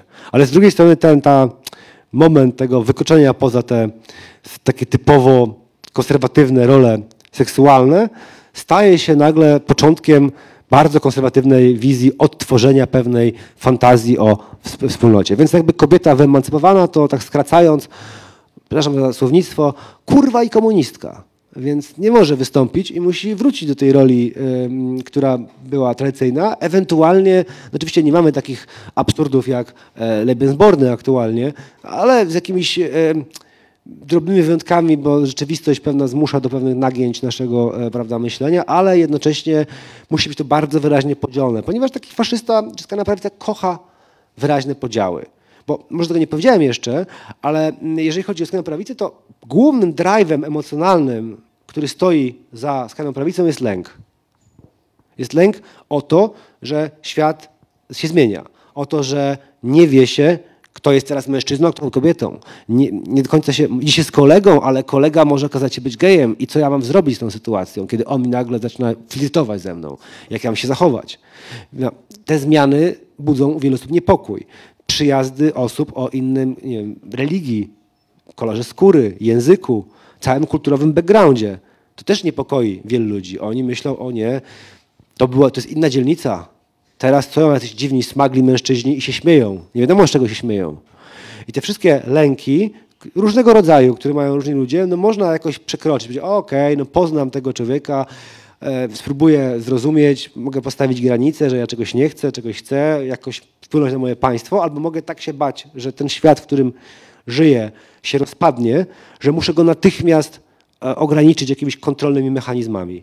I to jest kluczowe moim zdaniem w skrajnej prawicy. Nadawanie tych bardzo sztywnych ram zachowania, normy i bardzo takich metafizycznych uzasadnień dla tych, dla tych norm i, i, i zasad. Mhm. Przemek, to wszystko, co ty teraz opisałeś, z jednej strony wcześniej się wystrzegałeś, żeby czasem nie mówić, że Prawo i Sprawiedliwość to są jakieś elementy faszyz, e, faszystowskie, e, że Konfederacja to nie jest faszyzm, ale to wszystko, co ty teraz przedstawiłeś o tych lękach skrajnej prawicy, to jak ja sobie myślę, to to jest pierwszy z brzegu poseł Prawa i Sprawiedliwości. I gdzie jest ta granica? Kiedy możemy kogoś, bo tobie też zarzucano, kiedy ogłosiliśmy pierwszy raz spotkanie z tobą się odbędzie, to od razu był komentarz, on wszędzie widzi faszystów. Udowadniasz teraz, że nie widzisz wszędzie faszystów. Bardzo Znaczy, że ktoś racjonalnie. mnie absolutnie nigdy nie czyta i opowiada jakieś swoje fantazje, projektuje swoje fantazje o potencjalnym, nie wiem, czy tam antyfaszyzmie na mnie, gdzie ja nawet mm, nie- no, cały czas raczej mówię zupełnie coś odwrotnego. Ale idzie o to, że bardzo racjonalnie teraz i te- sensownie, merytorycznie w oparciu o dowody tłumaczysz nam, e, jak ten faszyzm działa, ale gdzie jest ta granica? Kiedy możemy powiedzieć publicznie, w debacie politycznej chociażby, dyskutując teraz w kampanii wyborczej ze znajomymi, że ta osoba, ten polityk, ta polityczka, to już jednak jest faszyzm, a to jeszcze nie, tutaj się wstrzymajmy, nie przesadzajmy. Ale nie wiem, bo ten faszyzm robi z jakiegoś trochę takiego em, demoniczną figurę, a mam wrażenie, że Ale ideo... wrzuciłeś to na okładkę swojej książki. No okej, no okej, okej. A, a jakby tych ideologii jest więcej, też mam wrażenie, że... Mm, mm, no dobrze. Ale też powiedziałem na początku, że ja miałem czasami takie odczucie, że ten faszyzm, to słowo, termin jest nadużywany. I się tak Ja bym powiedział tak, że jeżeli chodzi o rozpiętość tych e, ten spektrum prawda, poglądów, e, no to ja osobiście e, uważam, że Prawo i Sprawiedliwość jest bandą cynicznych e, polityków, którzy tylko i wyłącznie pewnych e, elementów używają, oczywiście z chlubnymi wyjątkami jakichś zupełnych e, idiotów, którzy w to wierzą. mają Bąkiewicza. E, z, różnymi wyjątkami e, osób, które e, w te absolutne bzdury wierzą, nie ma ich aż tak strasznie dużo w PiSie. Raczej to są takie, mm, powiedziałbym, analogię bym wytworzył do, do, do, do okresu dużo dawniejszego. To znaczy, kiedy lewica marksistowska miała jakieś poparcie w Europie, no to miała, albo w ogóle lewica taka, no to mieliśmy anarchistów, komunistów i socjaldemokratów. No i powiedzmy, że ta rozpiętość dla pewnie prawicy czy skrajnej prawicy, wszyscy to byli bolszewicy, co w ogóle nie jest prawdą. E, Większość demokratów chciała jakiś element, aspekt zmienić, ale generalnie z tym systemem żyła zgodnie i właściwie wielkich zmian tam sobie nie pragnęła, co zresztą zarzucali im komuniści, a tym z kolei anarchiści zarzucali, e, że są e, no, centralnie sterowaną biurokracją, a nie żadnym ruchem rewolucyjnym. No, ja bym powiedział, że te segmenty tego prawicy czy skrajnej prawicy można podzielić na tak podobne trzy części. To znaczy, przez to, że lewica marksistowska no, w dużej skrócie zdechła i aspekt rewolucyjny już nie jest uprawiany w duchu lewicowym najczęściej. Są takie grupy, no ale czy nie w Europie, w bogatej, zamożnej, klasośredniowej Europie. E, Wytworzyło się trochę jak powiedziałbym ssaki łożyskowe i torbacze. No mamy takie homologie, że na przykład no wilk tasmański no nie był wilkiem w ogóle, tylko takim homologicznym stworzeniem. Żyło w podobnych warunkach, to podobnie wyglądało podobnie sobie jadło. E, I miałem podobny właśnie taki ale to nie był w ogóle żaden wilk w tym sensie. Miś koala, który nie ma nic wspólnego oczywiście z niedźwiedziem. I w tym sensie po skasowaniu lewicy, która generalnie w dużej mierze albo mm, padła z Związkiem Radzieckim, jeżeli chodzi o komunistyczną lewicę, albo e, stała się częścią liberalnych e, ruchów e, politycznych, czyli liberalno-lewicowych, jeżeli chodzi o socjaldemokrację, no to ten taki aspekt wywrotowy i wielkiej zmiany przeniósł się gdzieś na prawicę. No i mamy tam takie trzy segmenty. Prawicowych populistów i takich właśnie jak e, spora część Prawa i Sprawiedliwości. E, Taką prawicę reakcyjną bym powiedział, czyli taką jakby konfederację ultrakonserwatywną, ultrareligijną i to jeszcze wierzącą. Bo, mm, I też powiedziałbym tej część PiSu, tu niech będzie na przykład ta suwerenna Polska Ziobry. No i mamy neofaszystów czy neonazistów, którzy trochę są taką homologią, powiedzmy, e, anarchistów. Oczywiście anarchiści robią w moim mniemaniu zdecydowanie więcej po- po- pożytecznych rzeczy, rozdając posiłki czy zakładając związki zawodowe, niż neofaszyści. No ale powiedzmy, że jest to jakaś taka homologia. Więc w tym sensie ten faszyzm tutaj traktuje niezwykle szeroko, jako taki hierarchiczny, autorytarny, walczący z różnymi mniejszościami etnicznymi, religijnymi, seksualnymi, tożsamościowymi, e, zmilitaryzowany system. Y, Czy nie lepiej nazywać go postfaszyzmem? Pewnie tak, bo w tym sensie zgadzam się z Gasparem Mikloszem Tamaszem, e, czy jednym z moich rozmówców, wybitnym węgierskim opozycjonistą i filozofem, niestety zmarł rok temu, e, i z Rogerem Griffinem z Oxfordu, że ten termin postfaszyzm jest istotny o tyle, że prawdziwym faszyzmie jeszcze był ten element antykomunistyczny. A w tym tutaj no, tych komunizmu żadnego- nie ma żadnej rewolucji e, komunistycznej, która by nam groziła, mimo tego, że że Janusz Korwin-Mikke będzie opowiadał zupełnie coś innego, to nie ma takiej groźby nigdzie w Europie. E, więc e, powiedział, że mm, jakbym nazwał troszkę postfaszyzm, który nadchodzi, no to byłoby jakieś to jest, matko, tłumaczenia, tłumaczenia.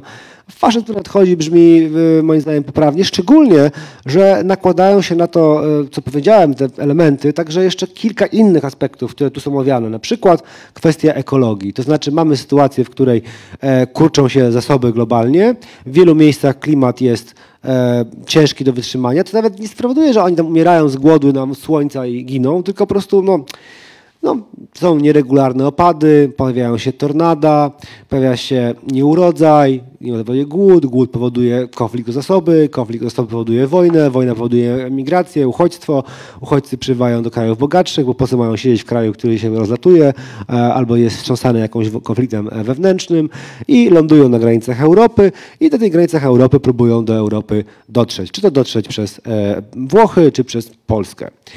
No a co robią kraje, które są w Europie? No wcale nie chcą się tym jakoś specjalnie dobrem dzielić, szczególnie, że jednocześnie e, przez ostatnie 30 lat, w Polsce to bardziej tak szokowo w latach 90., ale na Zachodzie to 30 lat, sfera socjalna się kurczyła, e, no i mniej było tego tortu do dzielenia. Więc nikt z tej niższej klasy średniej specjalnie dzielić się nie chce, więc popiera wszelkie możliwe płoty, blokady, jakieś... Te... No, ja bym powiedział tak, teraz jeszcze mamy płoty, za 30 lat będziemy mieli e, wieżyczki z karabinami i będą do nich strzelać.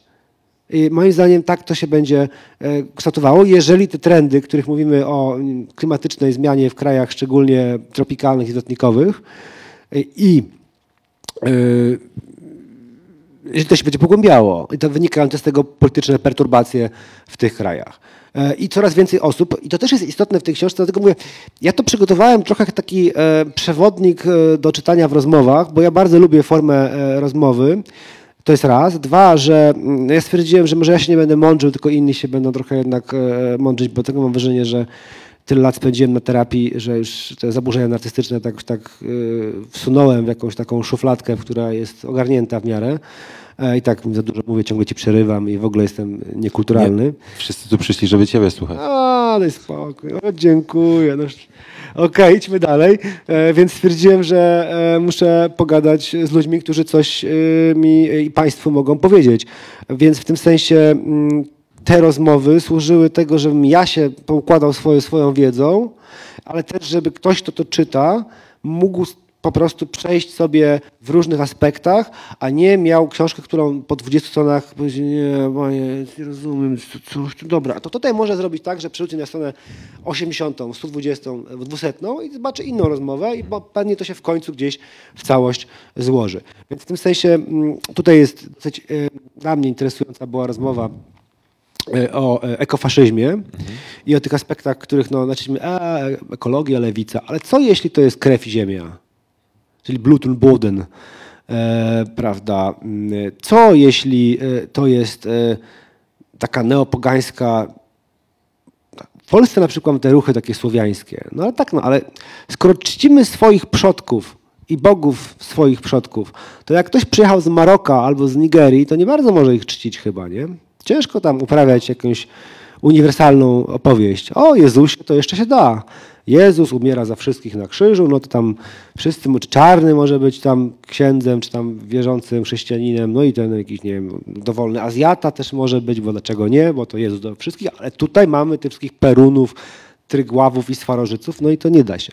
No więc ten aspekt e e e ekologiczny tutaj też e, ruszyłem. Więc wydaje mi się, że jest, będzie jeszcze gorzej. I najgorsze jest to, że to, co mówi Janek Borowicz, co jest dla mnie bardzo istotną myślą, którą mało kto sobie ją przyswaja, że chodzi o też znalezienie tego aspektu e, faszystowskiego w sobie, bo to nie jest tak, że faszysta to był taki demoniczny, znaczy no w filmach był, ubrany w ten taki od Hugo Bossa odszyty taki strój, który czynił go takim silną figurą, czarną z tymi emblematami, tam jakieś runy Zik, jakieś liście dębu, jakieś te wszystkie Zik Heile i tak dalej, no to, no to jakby też budowało taki teatr, no ale to jest teatr, naprawdę odrzeć tego nazistę z tych wszystkich emblematów, to będzie szewcem, piekarzem, urzędnikiem pocztowym, nauczycielem, artystą.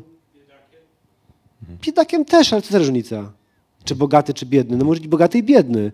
Byli arystokraci i byli ten lumpen, tak zwany lumpen proletariat, który był na, nazistami. Chodzi mi o coś innego. Chodzi mi o to, że jak komuś się wydaje, że nazista jest czymś zewnętrznym, demonicznym i nieludzkim, to jest w ogóle nieprawda.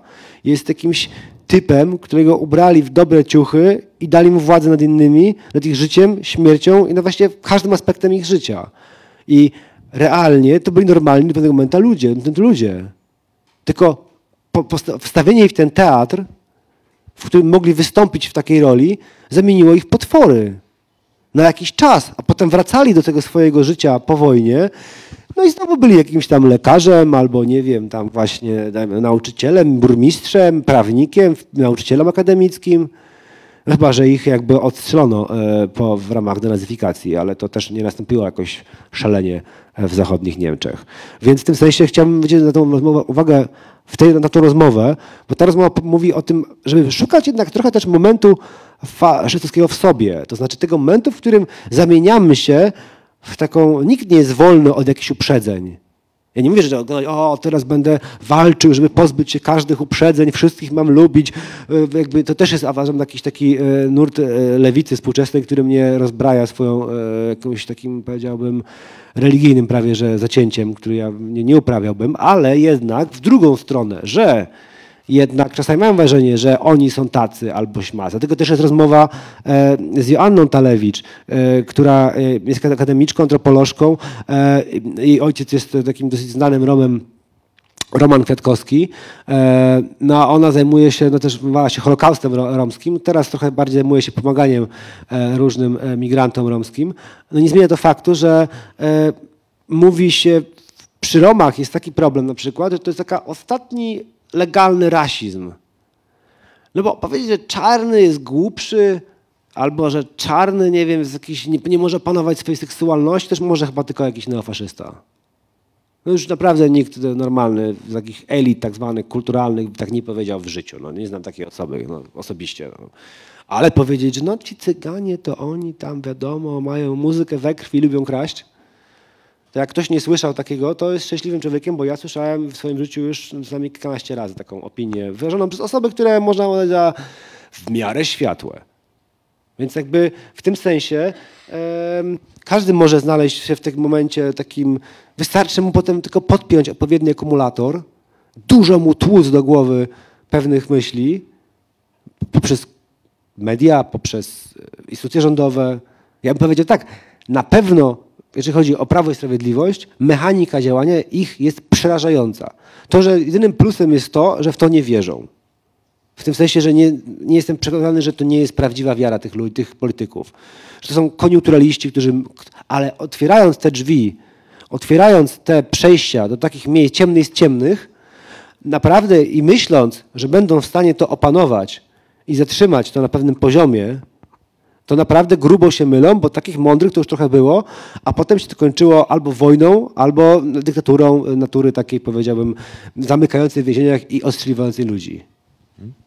E, Godzina, pięć minut naszej rozmowy, tej, e, albo też e, trochę bardziej wykładu Przemka.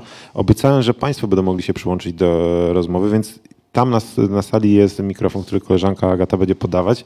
Jeżeli ktoś chciałby zadać pytanie, wygłosić oświadczenie, to to jest teraz, myślę, że dobry moment.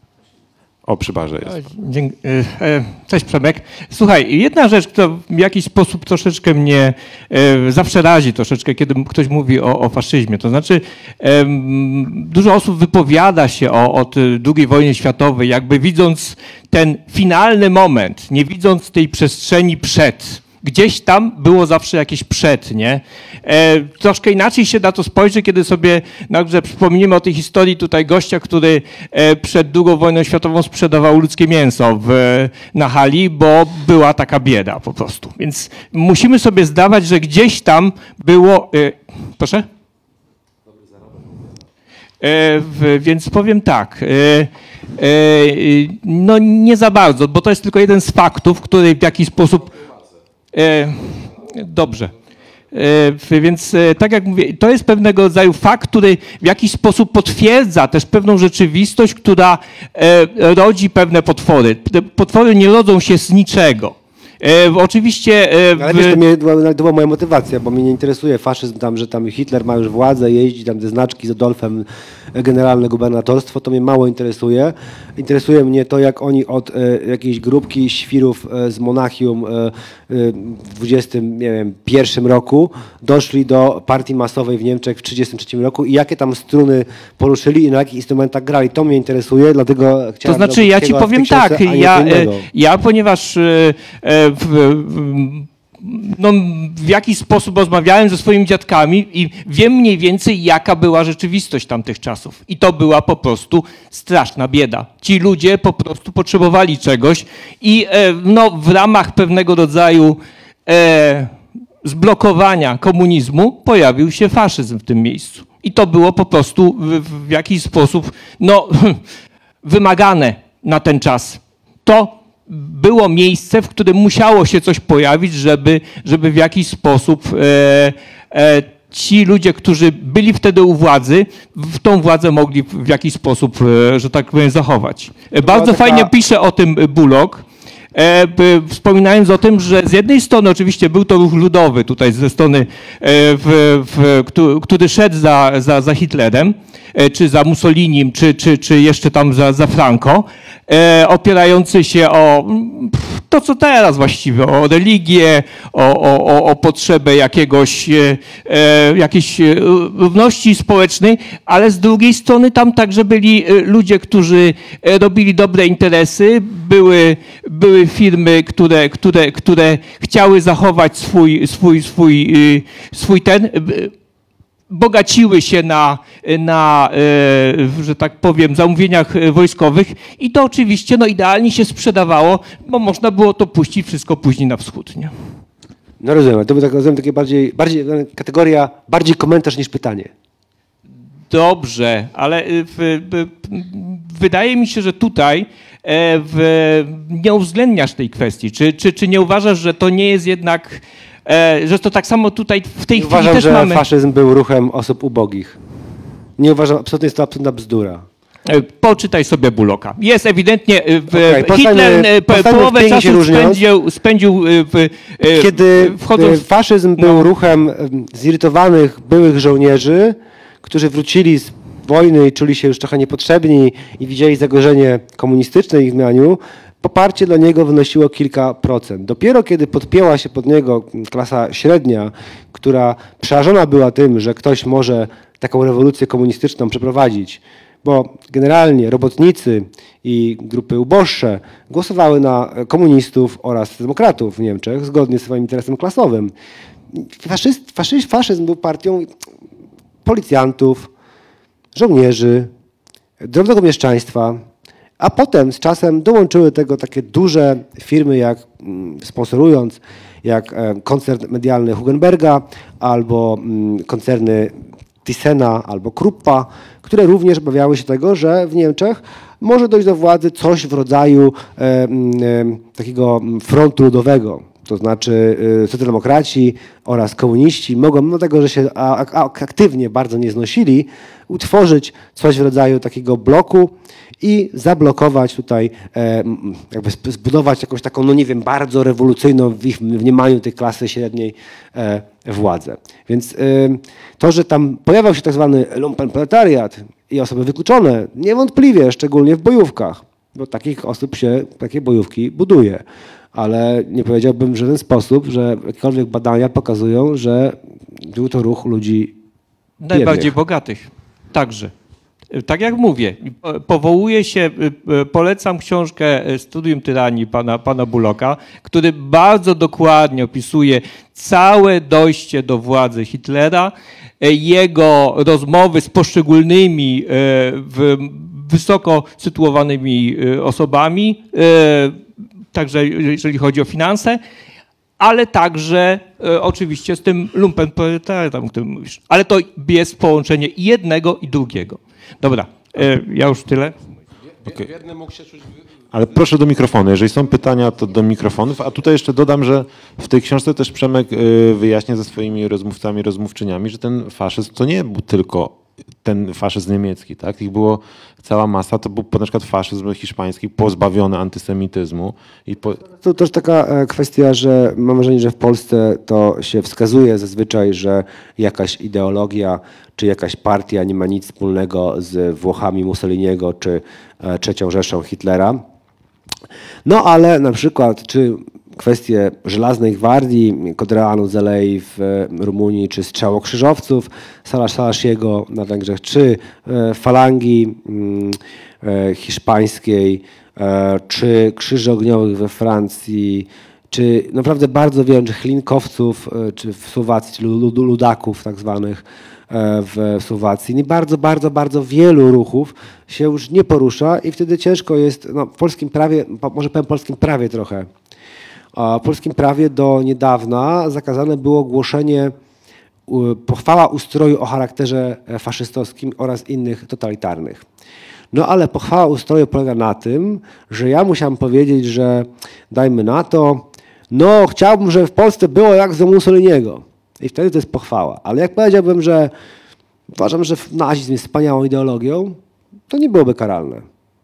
Ponieważ ideologia musiałaby też znaleźć jakieś ucieleśnienie w postaci jakiegoś systemu prawnego i jego, prawda, tutaj pochwały. Oczywiście można było tam się stawać na głowie, ja robiłem w sprawach jako ekspert e, sądowy, żeby pokazać, że ten człowiek no jednak w całym tutaj swoim wieloma aktywnościami, to znaczy, no nie wiem, tak jak się, jak, jakie poglądy wyraża w różnych miejscach, jakie artykuły pisze, jakie ubiory nosi, jakie naszywki, no tam, co tam mieliśmy w dowodowym e, zestawie, udowadniać, że ten człowiek jednak pochwala ustrój, ale było to niezwykle karkołomne zadanie. A nawet jak pochwalał ustrój, to też czasami był problem, bo jakby zależy jaki sędzia, prawda? Więc w tym sensie em, polskie prawo było przez wiele lat bardzo dziurawe. Teraz następuje jakaś zmiana, zobaczymy, czy to coś da. Moim zdaniem niewiele, biorąc pod uwagę, że na przykład ostatni napad chuligański, e, w, czy ostatni, no, w Poznaniu przez e, panią Marikę M. ze swoim partnerem e, Michałem O. na dziewczynę na, podczas Parady Równości. No, ewidentnie cała historia życia tych i aktywności tych ludzi wskazywała na zaangażowanie w ruchy neofaszystowskie i to nawet nie prawicowe, tylko neofaszystowskie, czy tam skrajnie prawicowe. To i tak wystąpił e, prokurator generalny Zbigniew Ziobro i zaczął e, bronić i mówić, że tutaj jest skandal, że taki wysoki wyrok, niezależnie od tego, że ten wyrok zapadł z widełek, które sam ustalił e, i sam jakby pro, pro, pro, promował.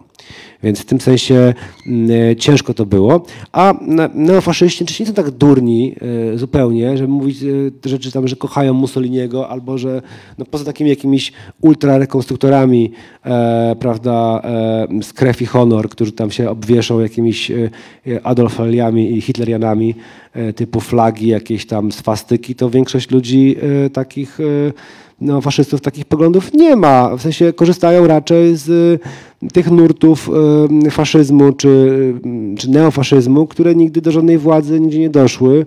E, Na przykład skupiając się na, na, na sztraseryzmie, czyli takim lewym skrzydle NSDAP, zresztą wymordowanym podczas Nocy Długich Noży, e, legionaryzmie e, rumuńskim, czyli tym ruchu, tam Legion Świętego Archanioła Michała, potem czyli Żelazna Gwardia, czy na e, jakiejś trzeciej pozycji włoskiej, e, która powstała w latach 70., potem się do Anglii przeniosła. No generalnie korzystają z bardzo różnych nurtów i prądów, które są w korze, korzenia faszystowskie, ale nigdy do żadnej władzy nie doszły, więc nie mogą, nie można im zabronić e, w polskim prawie do tego typu poglądów, bo nie promują ustroju, który gdziekolwiek zaszedł.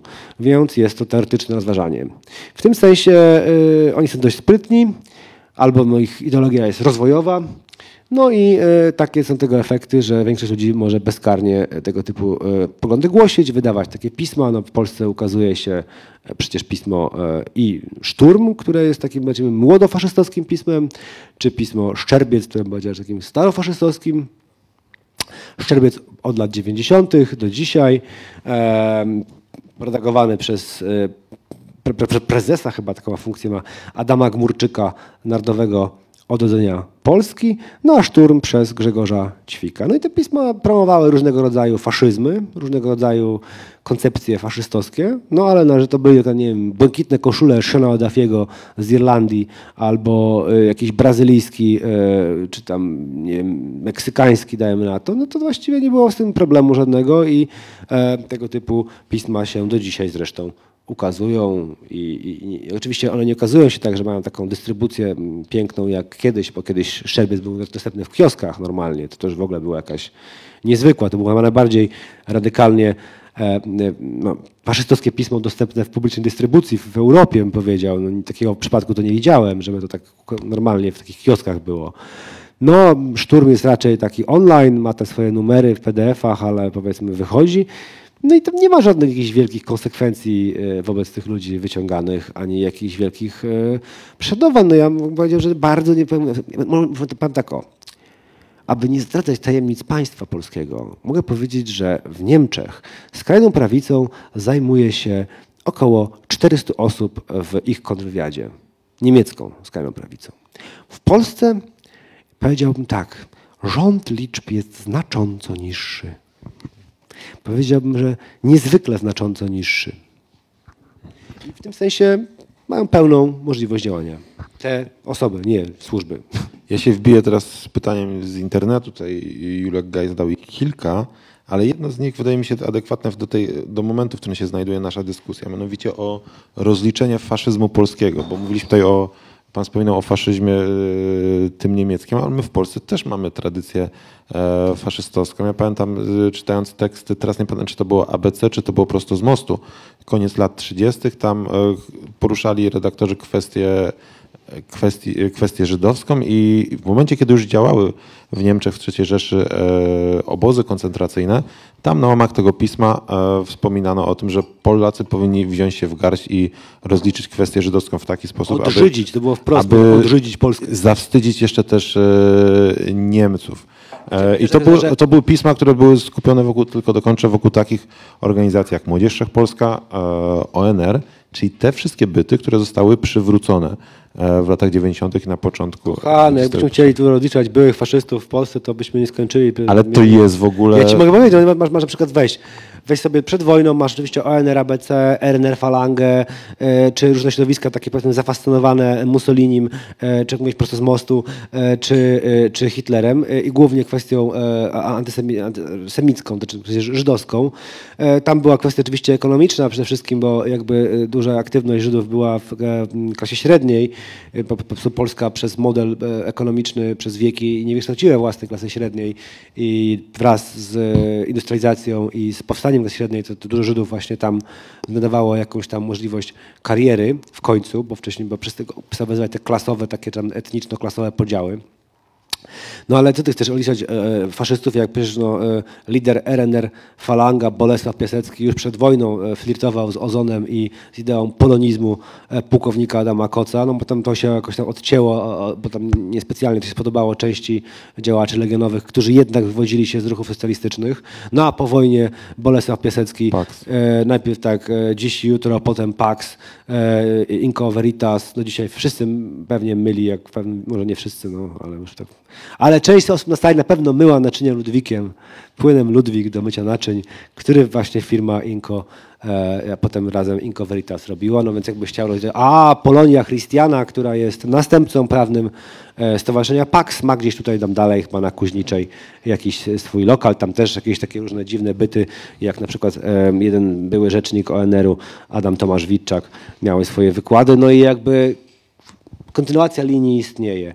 E, Jak chcesz jakichś innych, e, no, no, no nie wiem, weźmy familię Giertychów, no może to nie będzie bardzo popularne, w, no ale dobrze, familia Giertychów, Jędrzej Giertych, ciężki, chorobliwy, e, męczący, obsesyjny antysemita. Ciężki. Do tego stopnia antysemita, że był gotów i pracował z, znaczy spracował, dostawał materiały z Służby Bezpieczeństwa PRL dotyczące różnych osób z koru. Tak bardzo nienawidził Żydów z koru, że po prostu publikował to u siebie, dostając od SB-ków normalnie przez syna materiały. E, jakieś kompromitujące jego zdaniem zupełnie tych. No i okej, no wypadałoby to też jakoś tak chyba opowiedzieć. Nie? Też było opowiadane w mediach, no i jakby to nie jest na nowości, prawda? E, Tak, mogę się wtrącić na chwilę? Y, Jedna rzecz. Przypominam sobie bardzo ciekawą mapkę, gdzie e, jakaś e, angielska gazeta podawała faszyzmy w, w Europie przed II wojną światową i Polska była tam, o, tu Piłsudski, tutaj Mussolini, tutaj Hitler. No, biorąc pod uwagę e, pytanie brzmi, jaka gazeta, jakiej ideologicznego e, podłoża, to jest taki trochę anegdotyczna sprawa, nie jestem w stanie się tego odnieść. Wracając do e, kwestii polskich faszystów przedwojennych. E, były takie grupy, były małe te grupy. E, niewątpliwie e, te zasilenie przez RNR Falangę Legionu Młodych i sanacji pod koniec można uznać za pewną taką próbę infiltracji. Ja bym powiedział, że nie jest to bardzo skuteczna próba infiltracji, ale niewątpliwie wprowadzono e, numerus clausus y, i getto ławkowe. Więc uznałbym, że to jednak jest element, powiedziałem, z ducha faszystowskim. Niekoniecznie bym nazywał wszystkiego faszystą, Szczególnie, że to elementy pozoną po jego śmierci, więc tutaj nie potrafię się tego odnieść. E, więc tych ruchów troszkę było. Jeżeli chodzi o młodzież wszechpolską, e, to młodzież polska no też znacząco się jednak różni od tej przedwojennej. Ja nie jestem fanem młodzieży wszechpolskiej. Młodzież polska, to oni są moimi wielkimi fanami.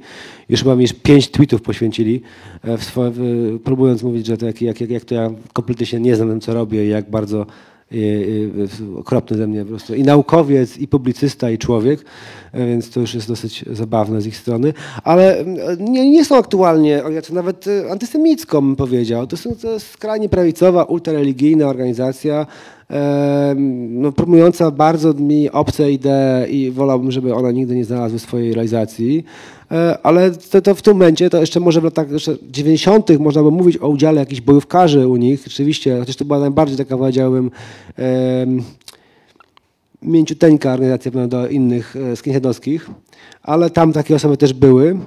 E, No ale teraz są takie jakieś, powiedziałbym, przepraszam za takie, no nie wiem, tacy ministranci bym powiedział. A z kim oni tak naprawdę teraz walczą? Bo mi, mi zwrócił uwagę, mój, e, mnie, e, moją uwagę zwrócił transparent Młodzieży Wszechpolskiej na ostatnim e, e, marszu rok temu, gdzie oni wystawili taki transparent, na którym były cztery postaci. Jedną z nich była Maja Staśko, jedną z nich była e, influencerka, instagramerka Fagata. Był taki facet Jacek Murański z uniwersum Freak Fightów, który, jego syn w tym roku zmarł w wyniku jakiegoś tam przedawkowania.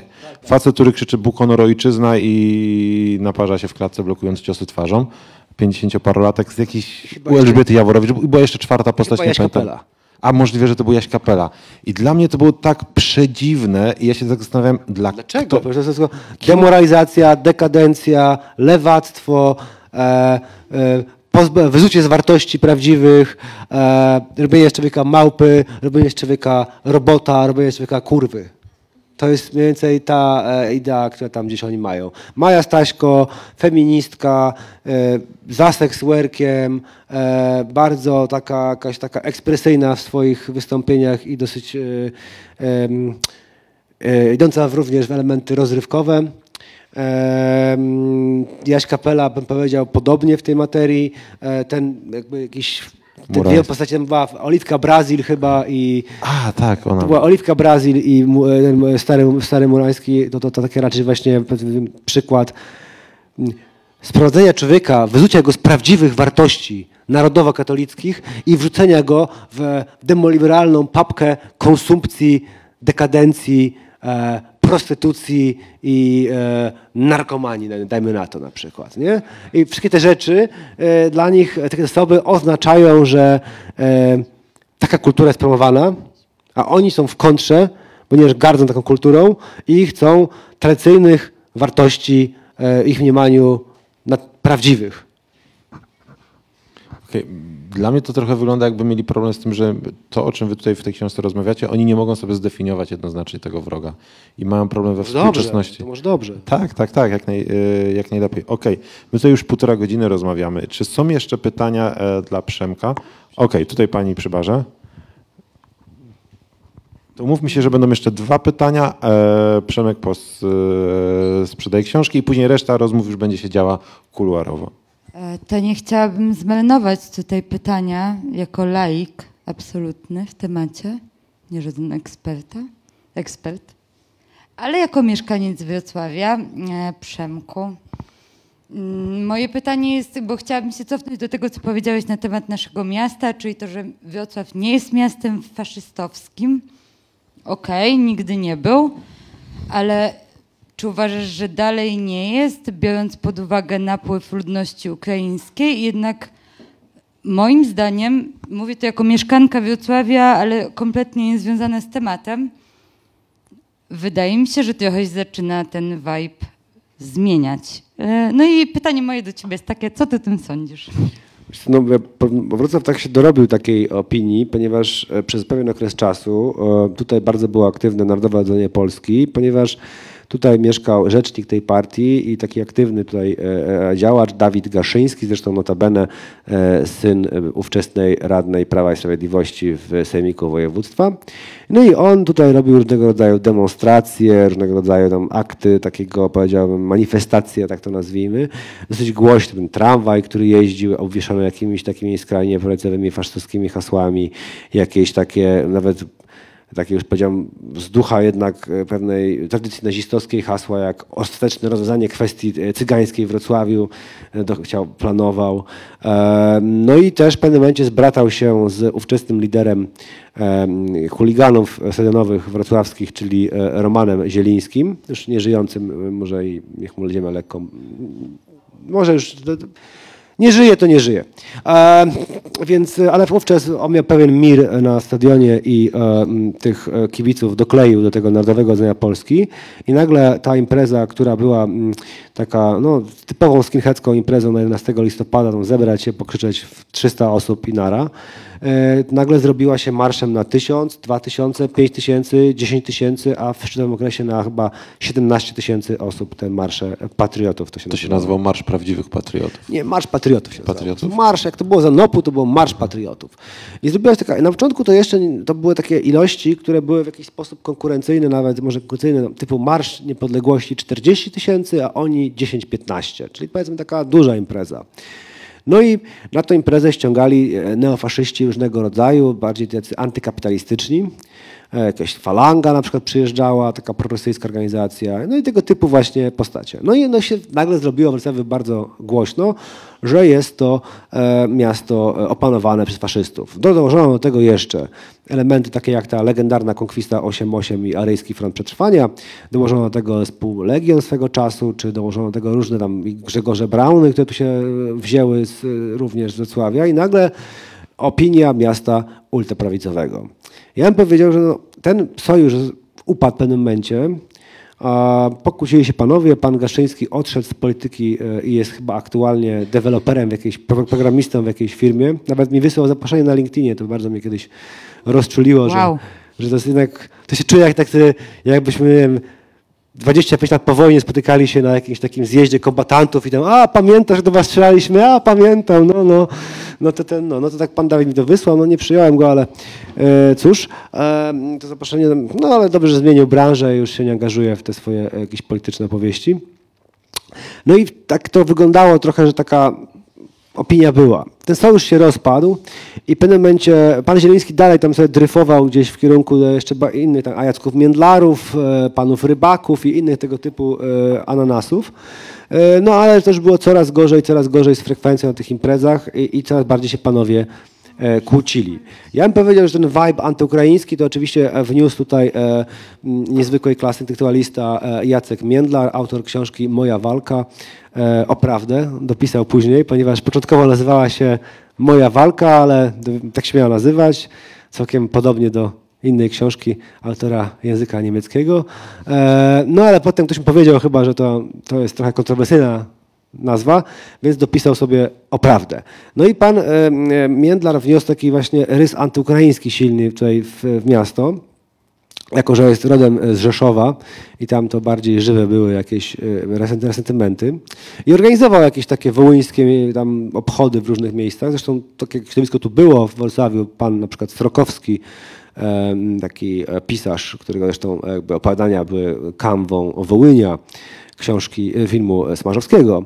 No i oni tak się zbratali i ten, ten temat podnosić. I ten temat jakby, jako że skrajna prawica potrzebuje jakiegoś wroga, no to e, ta napływ tej ludności e, migrantów czy uchodźców ukraińskich trochę im tam się e, przydał do tego, bo wcześniej przez jakiś rok, dwa te imprezy były dość e, mierne, e, jeżeli chodzi o liczebność. No ale w końcu udało im się znowu jakoś zainteresować trochę na przykład kibiców i niestety na stadionie miejskim e, na w drużynie należącej do miasta mamy k- któryś raz już antyukraińskie e, transparenty, wniesione tam po prostu. e, To jest nierealne, żeby wnieść tego typu transparenty bez e, wiedzy władz klubu. To jest niemożliwe, to jest po prostu e, zgoda władz klubu, które pozwalają różnym grupom kibiców rzeczy wnosić, żeby mieć święty spokój z nimi, nie mieć z nimi wojny. E, No ale niestety moim zdaniem nie są tutaj w stanie wymóc usunięcia tego typu transparentów. Więc powiedziałbym, że w kwestii nie jest to faszyzm, bo nie ma tam nawet żadnej partii, która by jakoś... Ja, bym- ja, to, ja to nazywam tak może tak roboczo, może to nie jest naukowa nazwa, ale takimi lumpenfaszystami. E, w tym sensie, że no, faszyzm to jednak jest jakaś organizacja, jakiś ideolog, jakaś, jakaś struktura, jakiś rodzaj hierarchii, no a tu mamy jakichś takich skonfliktowanych e, między sobą głównie panów Rybaka, czy e, pana Międlara, czy tam dojazdowo ludzie z okolic pana e, Olszańskiego, czy tacy kamraci, czy jakiś tam pan Kolczarowski, czy jakaś tam pani Sokołowska z e, Fundacji Wołyń Pamiętamy, oni tam wszyscy tu próbują coś o tych antyukraińskich nastrojach wygrywać, ale nie powiedziałbym, że jest tutaj tego więcej niż gdzie indziej. Miastami, które realnie moim zdaniem są, mają poważny problem z faszyzmem czy nazizmem, to jest Gdańsk i e, Białystok. W obu miastach e, główne organizacje przestępcze zostały przejęte w jednym mieście przez konsorcjum e, neonazistów, po tym jak usunęli oni konkurencję innych chuliganów piłkarskich ze stadionu i tak zwanych pretorian i zajęli ich miejsce. A w Gdańsku mamy y, organizację przestępczą kontrolowaną przez pana Olgierda L., który jest no, y, ewidentnym, at least byłym neonazistą, y, który, no, że to przysięgam, to jest fakt, nie, nie opinia, e, w więzieniu czytał Mein Kampf Adolfa Hitlera, jak go osadzono w pewnym momencie za, e, o ile pamiętam, pobicie. Bo potem go osadzono również za sutenerstwo, ale to już w ramach rozwoju firmy nastąpiło, bo prawda, wcześniej był tylko skinheadem, a potem już tym. Więc tam też obie główne takie chuligańskie organizacje kibicowskie tutaj y, w- są opanowane przez właśnie y, neonazistów. Na przykład takim e, powiedzmy duchowym liderem e, chuliganów Lechi jest pan Grzegorz H., pseudonim Śledziu. E, Mężczyzna, który ma tam, o ile pamiętam, z 250 w martwym ciągu, to jest naprawdę bardzo dużo, jak dla mnie. Oczywiście rekord to jest, świata to jest 500 kilo, ale no ja tak podziwiam to jednak. Ale nie podziwiam za tego, że ma na ciele pięć swastyk. E, Przysięgam, to jest znowu postać jak z kreskówki, nie? ale to jest prawdziwy człowiek. E, Pięć swastyk na ciele Adolfa Hitlera tutaj, na plecach wielki krzyż celtycki i drakkar, który się z niego wyłania i napis Meine Ehre heißt Treue, czyli e, moim honorem jest wierność, czyli motto e, SS. No i też 13 lat odsiadek łącznie e, za różne rodzaju przestępstwa e, o charakterze chuligańskim. E, No i on jest tam jakby takim duchowym liderem i jednocześnie kooperuje z panem Olgierdem L. Więc realnie rzecz biorąc, tam jest dopiero problem, bo mamy do czynienia z, y, w obu miastach z silnymi bojówkami, mamy do czynienia z morderstwami, bo y, w Białymstoku ta konsorcjum, ta taka no, nazistowskie, no, zabiło po prostu lidera, też nie jakiegoś żadnego tam, jakąś świetlaną postać, lidera przeciwników y, chuliganów, a w, no, w, w Gdańsku również zabito też, też żadna oświetlana postać e, Daniela Zacharzewskiego, pseudonim Zachar, czyli poprzedniego lidera e, zorganizowanej przestępczości w Gdańsku. Jest jakieś drugie pytanie jeszcze. Do mikrofonu prosimy. Czy Wrocław jest miastem Gdybyś Przemek sfaszyzowanym? musiał odpowiedzieć tak lub nie i nie ma innych opcji, tak? O Wrocławiu, tak? Tak czy nie? Uważam, że nie jest bardziej Okej. niż kilka innych miast w Polsce. No nie jest to tak, I może, to mi się, może, może to inaczej. jest puenta, która daje nam wszystkim nadzieję i dziękuję Na przykład bardzo. Zielona Góra jest zdecydowanie mniej, tak? Ale są też miasta, gdzie jest zdecydowanie więcej. Okej, ostatnie pytanie, jeżeli jest z sali, jeżeli nie, to... A, tutaj jest, okej, jeszcze. Chciałem zapytać, a sanacja jest y, ustrojem faszystowskim? Nie, sanacja była takim autorytarną dyktaturą, która w pewnym momencie gdzieś pod koniec zaczęła się nasączać takimi jakimiś elementami antysemickimi, czy właśnie tym e, flirtem e, z RNR falangą, ale na pewno bym nie powiedział, że sanacja jako taka była ustrojem czy tam e, mm, fa- faszystowskim. Nie, nie, że autorytarna dyktatura niewątpliwie e, z pewnymi elementami pod koniec, ale nie udało się tego jakby im doprowadzić dalej e, z racji tego, że zostali najechani przez e, grubszy faszyzm. Okej. Tutaj tam z tego wyłoni zrodzi się jakieś takie pogadanka historyczne, mam wrażenie, więc Ja może powiem to ci, jest... że ja jestem jak Fidel Castro, mogę 12 godzin. To głos E, tracę, ale Ale ja mam taką jest dobrze. e, uwagę na koniec, że ta książka, mimo wszystko, że tutaj my często sięgaliśmy do historii, do przeszłości, ta książka jest niepokojąco i boleśnie współczesna przede wszystkim. I wydaje mi się, że w ten sposób e, chyba najlepiej czytać tę książkę, e, mieć background historyczny, ale czuć to, że ta książka mówi o ja tym, nie co się chciałem dzieje. książki o historii pisać. Ja mówię w kontekście tego, Ja jak wiem, dużo tylko że pytań ja tutaj Państwu było. mówię, Tak. tobie, że ja nie chciałem absolutnie, że tylko o historii. Ona ma tam jakieś elementy z historii, ale na Boga to ma być o przyszłości. Znaczy, ma nie być o przyszłości, bo ma być, ma być samo się niszczącą e, prognozą, prawda? Ale jakby ma nie być o przyszłości, no ale on tej teoretycznie jest. Mhm. Proszę Państwa, Przemek Witkowski zostaje, e, ma ze sobą książki, będzie udzielał odpowiedzi, porozmawia pe- pewnie z Państwem w kularach. Ja bardzo dziękuję za obecność i Przemku dziękuję za rozmowę. Dziękuję Ci, Walku.